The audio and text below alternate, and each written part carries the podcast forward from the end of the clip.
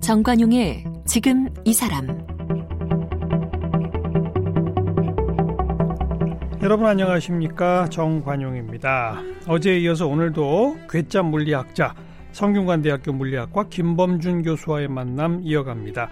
물리학은 그 일반인과는 좀 동떨어진 분야다 이렇게 생각했는데, 물리학적 상식을 알고 있으면 세상을 보는 깊이, 또 세상을 보는 시선이 달라진다, 이걸 알게 됐어요. 세상을 보는 통찰력을 갖추게 되면 뭐 미래도 예측할 수가 있고 그에 따른 대비도 할 수 있겠죠. 김범준 교수가 이끄는 대로 따라가다 보면 생활에 필요한 물리학적 상식도 배우고 세상을 보는 눈도 키울 수 있을 것 같아요. 물리학자 김범준 교수와 함께합니다.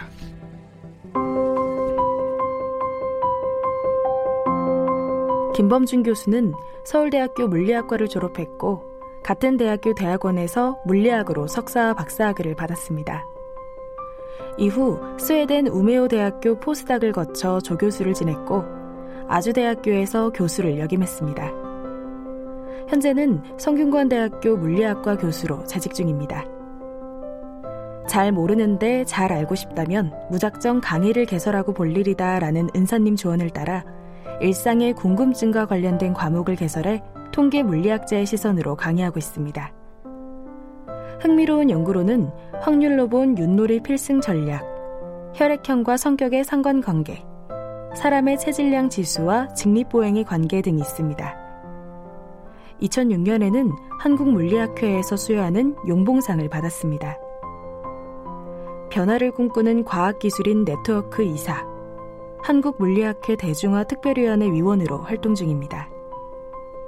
지금까지 백팔십 편의 논문을 발표했으며 쓴 책으로는 세상 물정의 물리학, 관계의 과학이 있습니다. 성균관대학교 물리학과 김범준 교수, 아주 재미난 연구를 많이 하셨던데, 어, 윷놀이에서 이기는 방법? 어떻게 예. 하면 이길 수 있어요, 윷놀이?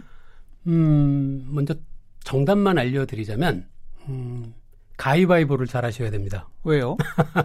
제가 분석을 했던 방법은 어, 윷놀이의 그 말을 사용하는 전략에서 음. 업을 수 있는 것과 음흠. 잡을 수 있는 상황이 동시에 가능할 때는 예. 어, 없는 것보다는 상대의 말을 잡는 것이 유리하다라는 어. 것을 이제 굉장히 많은 컴퓨터 시뮬레이션을 통해서 어. 먼저 보일 수 있었는데요. 예. 사실 해보니까 그렇게 큰 차이가 나진 않아요. 어. 그것보다 더 큰 차이를 주는 것은 먼저 말을 놓는 겁니다. 먼저? 예, 그래서 가위바위보를 잘 하셔서. 보통 먼저 하면 뒤에서 던지는 사람이 자꾸 쫓아와서 잡기 때문에 예, 예. 잡힐 위험이 높아서 가급적 뒤에 하려고 아, 하지 그쵸, 않나요? 그런데 그, 그 수억 번의 컴퓨터 계산을 해보니까 어. 그 지금 생각하신 것과는 달리 예. 먼저 그 윷을 던져서 말을 놓기 시작하는 팀이 승률이 조금 더 높다는 것은 그 결론을 얻을 수 있었어요. 그래요. 한편 그것보다 없느냐 잡느냐 중에 잡는 것을 음. 없는 것보다 더 선호해라라는 음. 전략은 그 두 가지 차이가 그렇게 명확하지는 않았습니다. 아, 있긴 있지만. 그러나 먼저 중요한 건 먼저 가위바위보를 이겨서 먼저 하시고 음. 그다음에 잡을까 업을까 두 가지 상황이 가능할 땐 먼저 잡으십시오. 네. 그게 조금 더 승, 높은 승률을 얻는 방법입니다. 이런 연구는 왜 하셨어요? 어, 궁금해서요. 교통정체에 대한 연구도 하셨더라고요. 아, 교통정체에 대한 연구는 예. 어, 이거는 제가 논문을 썼던 연구였는데요. 음. 어, 물리학 분야에서 어, 도로 위에서 차의 움직임을 기술하는 그런 간단한 모형들이 있습니다. 네네. 그래서 그 모형을 이용을 해서 교통정체가 도로 위에서 어떻게 만들어지는지를 어, 만드, 그, 이해할 수 있게 됐고요. 예. 거기에 덧붙여서 사실 이 연구에서 했던 것은 교통정체가 해소되려면 음. 그러면 어떤 방식의 접근을 해야 될까라는 거였는데요. 예, 예. 이 결론을 소개해드리자면 이 교통정체 상황이 저 앞에 있을 때 이 음. 차가 점점 교통정체 구간으로 다가서잖아요. 그렇죠.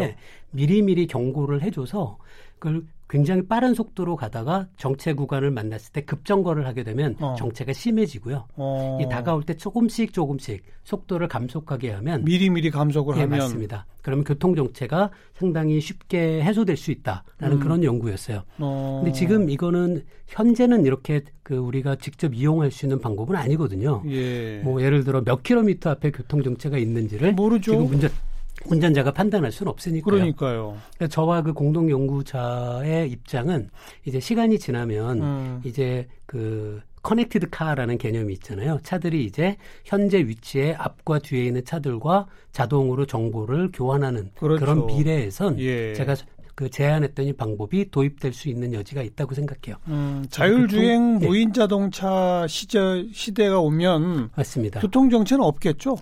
어, 완전히 없을 수는 없는데요. 어. 지금보다는 똑같은 도로 상황에서 더 많은 차가 그 이동할 수 있는 것은 분명합니다. 그렇죠. 네. 또 흥미로운 연구가 혈액형과 성격의 상관관계에 대해서 연구하셨는데 예, 예. 이건 관계없는 거 아니에요? 관계없습니다. 그죠? 정확히 답을 알고 계시는데요. 예. 이 연구를 하게 된 이유가 음, 저와 제 아내가 집에서 저녁 먹으면서 얘기를 하다가 음. 약간의 말다툼이 있었던 것 같아요. 그랬더니 제 아내가 저에게 혈액형이 에이형이니까 성격이 이렇게 그, 그 모양이지 그러더라고요.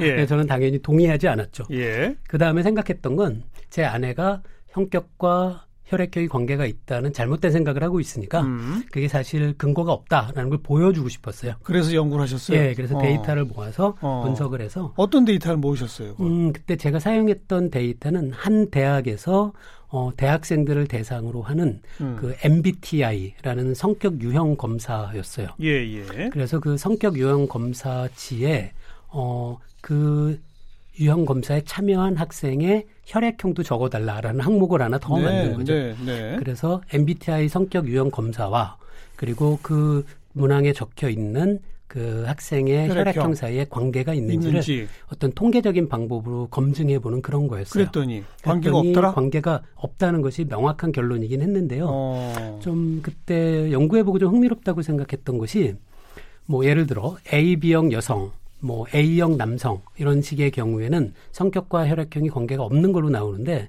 흥미롭게도 B형 남성만 성격과 혈액형이 관계가 있는 것으로 나오더라고요. 그래요? 그래서 좀 흥미롭다고 생각을 어. 했었는데요.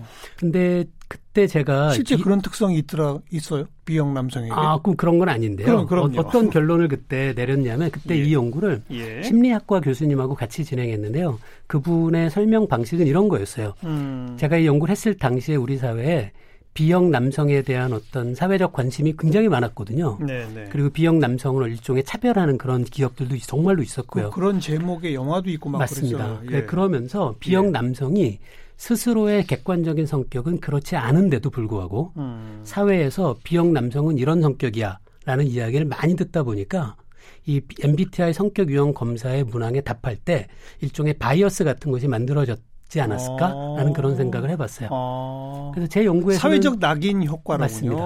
그래서 네. B형 남성이 그래서 어떻게 보면 당시 진행됐던 우리 사회의 B형 남성 담론의 피해자가 아닐까 그런 음. 생각을 할 수 있었던 거죠. 그런데 네. 제 연구 말고 다른 연구도 있는데요. 다른 그 심리학 그 교수님 했던 다른 연구에 의해선 그 연구에 따르면 거기서는 B형 남성조차도 관계가 없게 나옵니다. 음. 그래서 엠비티아이 성격 유형 검사가 갖고 있는 한계지. 이게 어떤 정말 B형 남성과 B형, B형 남성의 혈액형은 성격과 관계가 있다라는 결론을 내릴 수는 없는 거죠. 예. 왜 근데 그렇게 혈액형에 따라서 사람들은 성격 차이가 있다고 굳게 믿는지 모르겠어요. 예, 이거 빨리 없어져야 될 것 같아요. 전 세계에서 우리나라와 일본만 그렇습니다. 그러게 말이에요. 그리고 이 프로야구팀 이동 거리 차이를 최소화하라. 이런 예, 연구도 예. 하셨더라고요. 예, 맞습니다. 이건 혹시 프로야구 협회에서 의뢰받아서 하셨나요? 아, 의뢰한 건 아니었고요. 제가 궁금해서 했었는데 어. 이 연구가 논문으로 발표되고 그리고 여러 언론사에서 이 주제가 재밌었는지 예, 이걸 다뤄줬어요. 예. 그래서 프로야구 경기 일정표를 모든 프로야구 구단에 대해서 공평하게 만들려면 어떻게 해야 될까라는 예. 걸 논문으로 쓴 건데요. 그러니까요. 이게 소개가 된 다음에 실제로 이... 적용을 했어요, 야구협회가? 아, 그 아쉽게도 적용을 하진 않았습니다. 왜, 왜요? 그 프로야구위원회에서 연락이 와서 만났었어요. 네네. 그랬더니 그분들의 입장은 이제 이 제가 사용했던 모델에 고려되지 않은 여러 다른 요소들이 실제 일정표에는 있다. 어. 그래서 곧바로 적용할 수는 없다라는 입장이긴 한데요. 어. 근데 좀 아쉽긴 했습니다. 어. 그러니까 프로야구위원회에서 이러이러한 조건도 만족해야 합니다라는 것만 알려주시면 사실 이건 컴퓨터 프로그램을 이용해서 작성하는 거라서 음. 얼마든지 그분들의 요구를 반영할 수 있는 여지는 있었는데요. 네, 지금도 네. 저희 방법을 적용해서 일정표를 만들고 있지는 않은 것으로 알고 음. 있습니다. 주식 투자에서 돈, 돈 버는 방법 이런 것도 연구하셨더라고요. 예, 진짜 주식 투자도 하세요? 그래서 돈 많이 버셨어요? 아, 그것도 재밌는 그, 그 스토리가 있는데요. 예. 그 우리나라 주식 시장이 한 삼십 년 정도 데이터를 모아서 음. 제가 아 이렇게 그 투자 포트폴리오를 만들면은 수익이 어 우리나라의 주가 지수 인덱스 펀드보다는 더 높구나라는 음. 것을 찾았어요. 네, 네. 그래서 아 잘됐다 네. 싶어서 어. 투자를 했습니다. 그, 그 방식으로. 예. 그런데 어. 사실 결론은 성공적이진 않았어요. 왜요? 이 이유가 제 주변에 그 물리학을 공부하고 투자 자문 회사를 운영하고 있는 친구가 있어요. 음. 그 친구한테 물어봤더니 주식 시장은 마치 이게 살아있는 생명체와 같아서 음. 과거에 얻은 어떤 투자 전략을 미래에 곧바로 적용하는 것은 사실 굉장히 그 바람직한 것은 아니다라는 아, 얘기를 해주더라고요. 아. 저는 이제 그래서 그 뒤로는 그 제가 개인적으로 투자를 하고 있지는 않습니다. 네. 그러면 그 과거 삼십 년 자료를 가지고 분석한 결론을 미래로 적용할 수 없다. 예, 예. 근데 그럼에도 불구하고 저는 좀 의미는 그 의미가 있었어요. 없는 연구네요, 사실은. 아, 그런데 네. 어, 이걸 그 많은 분들이 오해하시기도 하는데요. 예. 이 통계 물리학자들이 주식 시장에 대한 연구를 할 때는 사실은 주식 시장의 어떤 통계적인 특성을 이해하는 것이 주 목적이고요. 음. 돈을 벌려고 하는 것은 사실 아닌데요. 하지만 투자 수익을 극대화하는 것은 굉장히 어려운 건 분명한데 그거하고는 별개로 투자의 위험을 최소화하는 방법 음. 그런 것은 이 어떤 과학적인 접근 방식이 분명히 적용될 여지가 있습니다. 네. 아이, 그 아이디어도 아주 간단한데요.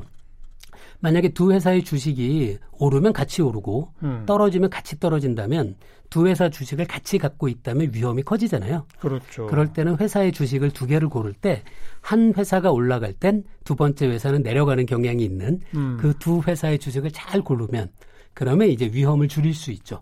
그러니까 이런 식으로 투자 수익을 극대화하는 연구는 어렵지만 투자 위험을 최소로 하는 그런 음. 방식의 연구는 뭐 물리학자들뿐 아니라 많은 그 학문 분야에서도 관심을 두고 있고 어느 정도 의미 있는 결과들도 상당히 그 도출되고 있는 걸로 알고 있습니다. 이미 그 주식 트레이딩 하는데 이제 기관 투자자나 이런 사람들은 그런 통계 프로그램을 엄청나게 사용하고 있습니다. 예, 맞습니다. 그렇죠. 그런데 이제 통계 물리학자들은 그걸 조금 다른 입장에서 음. 분석하고 싶어하는 거죠. 음. 예를 들어 주식들을 다 모아서 주식들 사이에 연결망 같은 거를 만들어 볼 수 있고요. 예. 그 주식들의 연결망의 그 특성을 이용을 해서 음. 어떻게 이 어떤 회사들을 고르는 것이 위험을 최소화할까라는 것은 조금 더 정량적으로 접근할 수 있는 여지는 있는 거죠.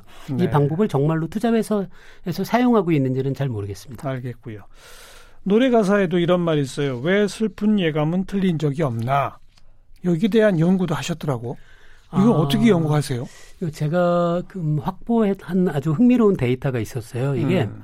한 조직에서 사람들에게 같이 일하고 싶은 사람과 같이 일하기 싫은 사람들을 적어달라라는 네. 것을 네. 설문조사 형식으로 한 거고요. 예. 그 데이터를 저는 이제 익명화된 그 데이터를 이용을 해서 분석했는데요. 그 결과가 좀 흥미로운데 음. 당신과는 일하기 싫어요라는 그런 지목은 소수에게 많은 지목이 집중됩니다. 어, 그래서 악명 높은 사람이 몇 사람 있는 거네요. 예, 맞습니다. 예. 한편 당신과는 일하고 싶어요라는 음. 것은 그 소수에게 집중되지 않고 이렇게 퍼져 있는 경향이 있고. 그래요. 그래서 어. 그 연구를 이제 글로 정리했을 때 예. 그 제목을 그 슬픈 예감은 틀린 적이 없다라는 재미있는 제목을 붙여본 거죠. 무슨 관계가 있죠? 지금 말씀하신 거랑? 이게 우리가 이게 음, 슬픈 예감이라는 게 음. 어, 이런 거죠. 이게 그 어떤 사람이 그 주변의 많은 사람들로부터 미움을 받고 있는 것이 이게 어떤 혼자만의 착각인지 음. 아니면 그 조직에 있는 많은 사람들이 합의된 결과인지라는 예. 것을 궁금할 수 있는데 이게 정말로 사실이었다는 걸 이 그 책을 출판할 때 편집자가 재미있는 제목을 붙여준 거죠. 네. 그리고 몇 년 전 펴내신 세상물정의 물리학 거기 보면 또 이런 재미있는 부분도 있어요. 남산에서 돌을 던지면 누가 맞을까? 예, 예. 누가 맞아요?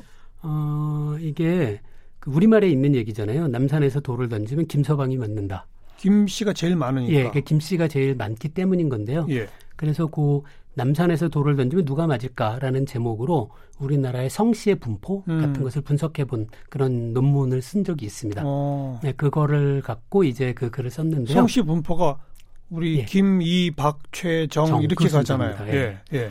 근데 우리나라가 이제 그 다른 나라의 성씨 분포와는 아주 독특한 분포를 가져요. 그래서 그게 다른 나라와 어떤 면에서 다른지. 어떤 차이가 있어요? 음, 우리나라는 이게 그 성씨 분포의 그 확률 분포 함수의 꼴 자체가 다르다라고 이야기를 하는데요. 이게 어. 좀 쉽게 말씀드리자면 어, 바로 그거죠. 우리나라는 아주 큰 거대 성씨를 갖는 아주 많은 사람들이 존재하고요. 어. 예를 들어 우리나라의 희귀 성씨 중에는 삼백 위 정도 되는 성씨는 그 성씨를 갖고 있는 사람이 한두 명밖에 없습니다. 그런데 음. 이런 패턴은 전 세계에서 우리나라만 그래요. 그래요? 예를 들어 일본은 그 성씨가 만 이천 개가 있습니다. 와. 근데 우리나라는 삼백 개 정도밖에 없고요. 어... 그래서 일본에서는 삼백 등 정도 되는 성씨라고 하더라도 굉장히 많은 일본인들의 네. 성씨를 갖겠죠. 네. 우리나라는 그렇지가 않고요. 이런 소수, 패턴은 우리나라만 그렇습니다. 그러니까 소수의 성에 집중되어 있는 맞습니다. 정도가 우리나라만 유독 그렇더라. 우리나라가 아주 유일한 나라고요. 어... 그래서 성씨 분포가 이렇게 특징적으로 다르다라는 것을 밝혔고 그 다음에 이게 왜 그런지를 어떤 수학적인 모형을 갖고 연구하기도 했는데요. 그 음. 이유는 우리나라에선 새로운 성씨를 사람들이 만들지 않기 때문입니다. 어, 그렇죠. 그래서 한번 그렇죠. 만들어진 성씨는 계속 유지가 되고요. 맞아요. 그런데 일본이나 뭐 유럽 같은 나라들에선 자기가 끊임없이 성씨를 만드는군요. 맞습니다. 그게 가능한 거죠. 음... 그 차이 때문에 이렇게 특징적인 성씨 분포의 차이가 만들어진다는 것을 수학적으로 보일 수 있어서 그걸 논문으로 출판한 적이 있습니다. 네, 영자의 전성시대 굳세어라 금수나 이건 뭡니까? 아, 이거는 영자의 전성시대라는 것이 영자라는 이름이 언제 가장 많이 쓰였을까라는 어. 그런 표현이었어요. 어. 그래서 우리나라에서 자로 끝나는 여성 이름은 천구백사십 년대부터 급격히 늘기 시작하는데요. 음. 이게 아마 아시겠지만 일본식 이름입니다. 그렇죠. 그래서 일본의 창씨 개명의 효과로 예, 예. 그 자로 끝나는 여성 이름이 급격히 늘어나고요. 음. 그래서 영자의 전성시대라는 것이 영자라는 이름이 그 영화의 제목이기도 하잖아요. 연자의 전성시대라는 제목이 있었죠. 예, 맞습니다. 예. 그 영화가 뭐 육십 년대쯤으로 기억하는데요. 사십 년대 초에 그 태어난 영자라는 이름을 갖고 있는 분이 음. 젊은 나이인 육십 년대쯤이 아마 정말로 영자라는 이름이 많은 그 젊은 여성들이 갖고 있었던 시기였겠죠. 예, 예. 금순이는요? 금순이는? 그거는 그 전이었던 것 같습니다. 음, 예. 음. 그래서 그때 이런 그 우리나라 여성의 이름이 그 유행의 패턴 같은 것이 어떻게 그 드러나고 그리고 유행의 패턴이 얼마나 지속되고 그런 것을 좀 살펴본 그런 연구였던 거죠. 네. 뭔가 이렇게 통계적으로 접근할 만한 대상은 전부 다 이렇게 연구 대상이 될 수 있군요. 맞습니다. 호기심을 다 가지시는군요. 거기에 대해서. 네, 감사합니다. 저는 이렇게 그 숫자로 표현될 수 있는 데이터에 그러니까요. 관심이 많고요. 어. 그게 한 사람의 데이터라기보다는 여러 사람들의 데이터를 모아서 예. 전체의 어떤 특성 같은 것을 살펴보는 그런 그런 연구들이 저는 재밌더라고요. 예. 그래서 어, 그냥 한마디로 규정하면 물리학적 시선이란 뭡니까? 물리학적인 시선은 세상을 정량적이고 숫자로 그, 그, 맞습니다. 그리고 객관적이고 음. 음. 그리고 합리적인 눈으로 보고자 하는 시선이라고 할 수 있을 것 같아요. 음. 제가 물리학의 시선을 이용해서 사회 현상을 연구하지만 그렇다고 해서 뭐 뉴턴의 운동 법칙을 갖고 사람들의 움직임을 설명하는 그런 건 아닌데요. 네, 네. 하지만 제가 사용하고 있는 방법의 상당한 부분은 이제 물리학적인 사고 방식이 스며들어 있는 그런 연구라고 생각합니다. 그래서 이번에 내신 책은 관계의 과학인데 네. 한마디로 관계는 그럼 뭐라고 말할 수 있어요? 어, 제 책에 있는 관계의 과학의 제목 에서 관계라고 제가 바꿔서 적은 그것에 해당하는 물리학의 표현은 예. 상호작용입니다. 상호작용. 예. 그래서 음. 그 똑같은 숫자의 사람들이 모여 있다고 모여 있을 때 사람들이 어떤 방식의 상호작용을 하느냐에 따라서 전체가 보여주는 특성은 많이 달라질 수 있다. 예. 그래서 관계 혹은 상호작용을 이해하는 것이 전체를 이해하는 지름길이다라는 뜻을 이 관계의 과학이란 제목으로 제목에 담고 싶었습니다. 그럼 그 상호작용을 분석하는 방법은 수학적, 물리학적 방법으로 가능하더라. 예. 아. 모든 게 가능한 건 아니고요. 예. 그 사람들이 맺고 있는 실제 사회 관계의 일부분은 음. 이런 정량적인 접근 방식이 가능하지 않을까라는 어떤 바람인 거죠. 음. 이걸 일반 청취자분들이 좀 응용할 수 있나요? 자기 일상생활에서? 음, 뭐 본인의 궁금증을 해결하는 데는 분명히 도움될 수 있고요. 음. 예를 들어 내가 가장 친한 친구라고 생각하는 친구가 있는데 예. 내가 전화할 때가 많은지 그 친구가 전화할 때가 많은지를 분석하면 오. 이 관계가 얼만큼 비대칭성인지를 정량적으로 측정할 수도 있겠죠. 이건 좀 농담 같긴 한데요. 하지만 이런 그 사람들 사이에 어떤 관계를 맺고 있는지가 예. 저는 우리 사회가 어떻게 변하는지를 이해하기 위해서 굉장히 중요한 그런 요소라는 생각을 하고 있는 거죠.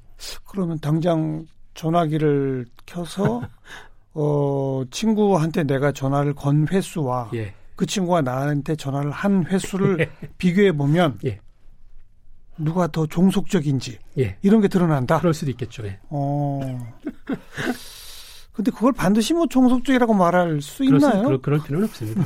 예, 그렇죠. 그래서 또 종속적이라기보단 과학자는 이럴 땐 비대칭성이라고 좀 중립적인 용어를 쓰는 거죠. 음, 인간관계에 적용시킬 수 있는 물리학으로 tit for tat, tit for tat 이런 예. 용어를 하나 만드셨더라고요. 이게 뭐예요? 어, tit for tat은 제가 만든 용어는 아니고요. 어. 이게 게임 이론이라는 분야가 있는데요. 그 분야에서 아주 잘 알려진 그 게임의 전략 중에 하나입니다. 예. 이걸 우리말로는 맞대응 전략이라고 부르는데요. 맞대응. 그래서 상대가 바로 전에 배신을 했다면 음.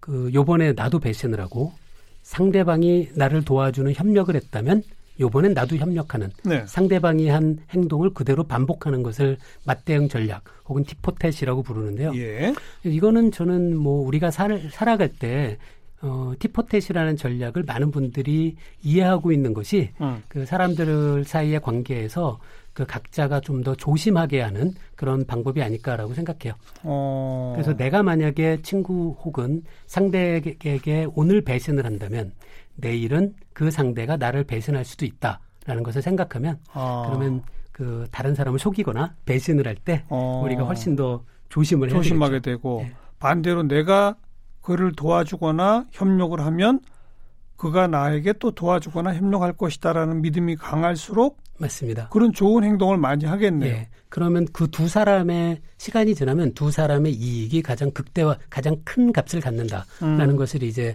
이 게임 이론 쪽에서 살펴봐서 그 보여준 그런 연구가 있는 거죠. 알겠고요. 마지막 질문이 될 텐데 이제 뭐 총선 정국 아닙니까? 예, 예. 선거철 지지율, 투표율 이런 거 관심 높잖아요. 이것 예, 예. 이런 것도 통계 물리학적으로 분석할 수 있는 거죠?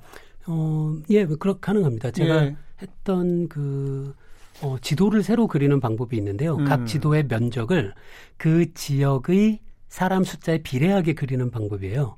그럼 서울이 제일 크겠네요? 맞습니다. 우리 그렇죠. 진짜 서울 지... 경기를 음. 더하면 우리나라 한반도 남한 절반이 지도의 돼야죠. 절반 정도가 되겠죠. 그렇죠. 그러니까 지도를 그렇게 왜곡시키는 거죠, 일종의. 어. 그리고 나서 그 위에 선거 결과를 색으로 표시하면 음. 그럼 훨씬 더 직관적으로 아, 서울에서 A 정당이 얼마나 많은 의석을 차지했는지라는 네. 것을 훨씬 더 직관적으로 볼 수 있는 방법이죠. 아. 이렇게 선거 결과를 지도를 이용을 해서 이렇게 직관적으로 표현하는 것도 가능하고요. 음. 제가 지난번 대, 그 지방선거 때 그 선거 방송을 보다가 알게 된 건데 어, 만약에 어떤 특정 선거구에 개표소가 두 군데가 있는데 예. 개표소 하나는 그 인구가 적고 다른 곳은 인구가 많아서 음. 그, 득, 그 개표율이 차이가 많이 날 때가 있습니다. 그렇죠. 그럴 때는 그 얼만큼 그 두 개표구에서 나중에 득표가 돼서 누가 당선 가능성이 높을까라는 것을 음. 조금 더 각 개표구의 인구를 고려해서 체계적으로 살펴보는, 살펴볼 수 있는 그런 음. 방법을 생각해낼 수 있더라고요. 어. 근데 지금 보니까 우리나라 방송사에서는 그 방법을 쓰고 있지 않아요. 네, 그래서 네.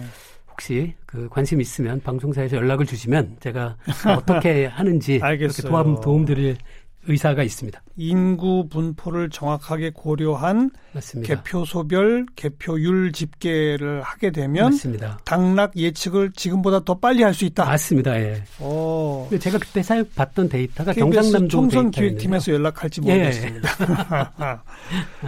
자, 이처럼 우리 주변의 다양한 사회 현상들 어, 물리학적 법칙으로 펼쳐내시는 우리 김 교수님 함께 좀 만나봤습니다.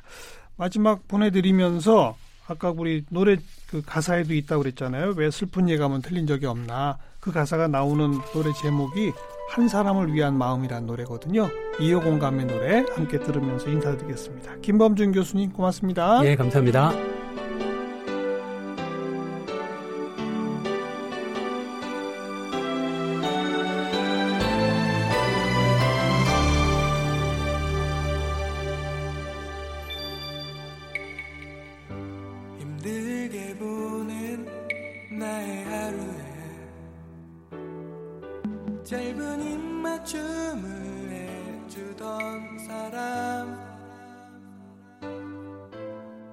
언젠간 서로가 더 멀